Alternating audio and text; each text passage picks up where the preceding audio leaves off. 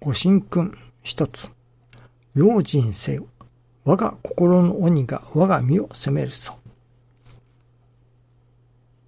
一つ。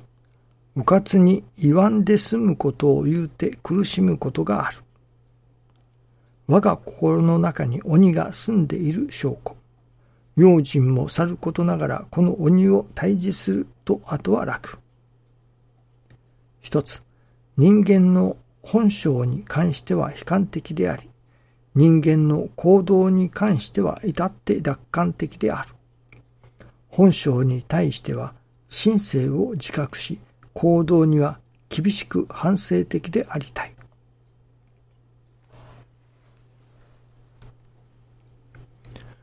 うかつに言わんで済むことを言うて苦しむことがあると。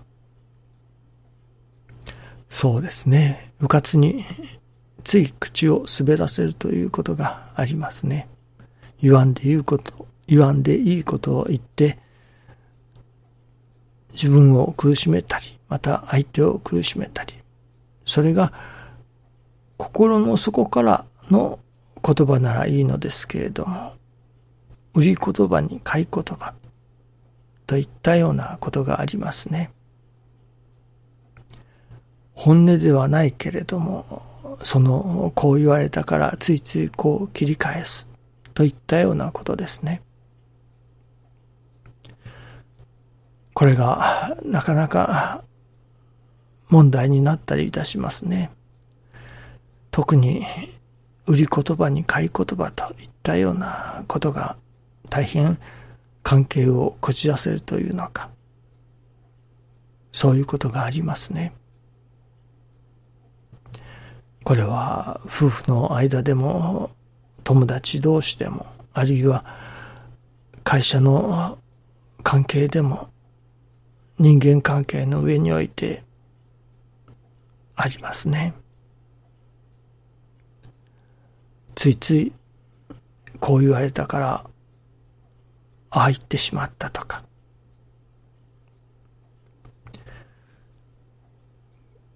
その心にもないことをついつい売り言葉に買い言葉で言ってしまうことがあります。これなどがいけませんね。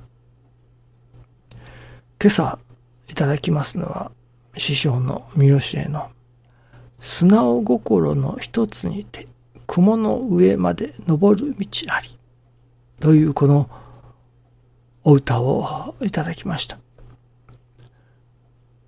素直が一番というのですね。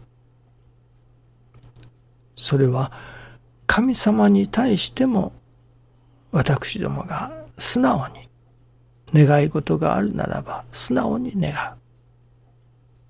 そしてまた神様のおっしゃること、神様の仰せを素直に聞くということでもあろうと思いますね。ついつい私どもが意地を張るというようなことがありますね。特に売り言葉に買い言葉というような時は意地を張ったりしておりますね。本当はそれを認めるのが本当だと分かっていながら意地があるものですからなかなかそのことが認められない。意地っ張りというのですね。それでいよいよ関係がこじれてしまいます。もっと素直になればいいのですね。自分自身に素直になるということもあると思いますね。好きな人がいる。ところがなかなか好きですと言えない。何かしら、はためを気にしたり、意地があったり、妙なものが邪魔をするわけですね。もっと自分自身に素直になる。そしてまた相手に対しても相手の言われることを素直に聞こうとする。自分の言いたいことばかりを言って相手の言われることを聞こうとしない。まあこれなどは自分に対しては素直でいいのかもしれませんけれども、相手の話を素直に聞くということからは外れているようですね。どちらの素直さもいるというのです。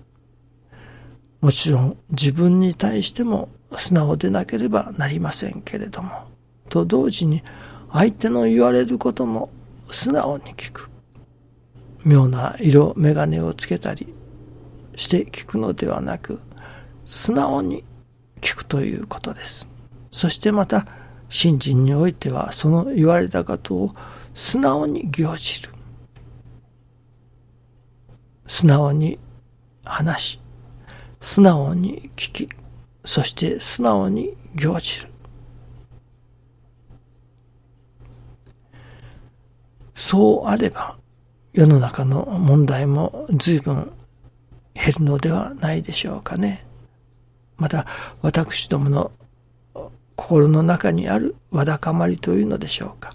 そういうものも随分解消するように思いますね。ついつい素直になれないから問題をこじらせる。素直になれないから悩みがいよいよ大きくなる。もう思うことを素直に表現することだと。そして相手の言われることを素直に聞くことだと。そしてまたそれが神様の一言であると感じたらそのことを素直に行じることだと。素直心の一つにて雲の上まで登る道ありと師匠が教えてくださいました。やはり何事においてもこの素直さというもの、これが大切だということですね。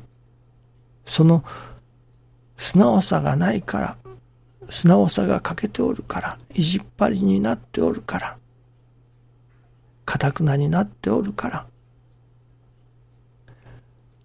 心の悩みがいよいよ膨らんでいく。素直になりさえすれば、すべてが解消する、解決する。ということは多々あるのではないでしょうかね。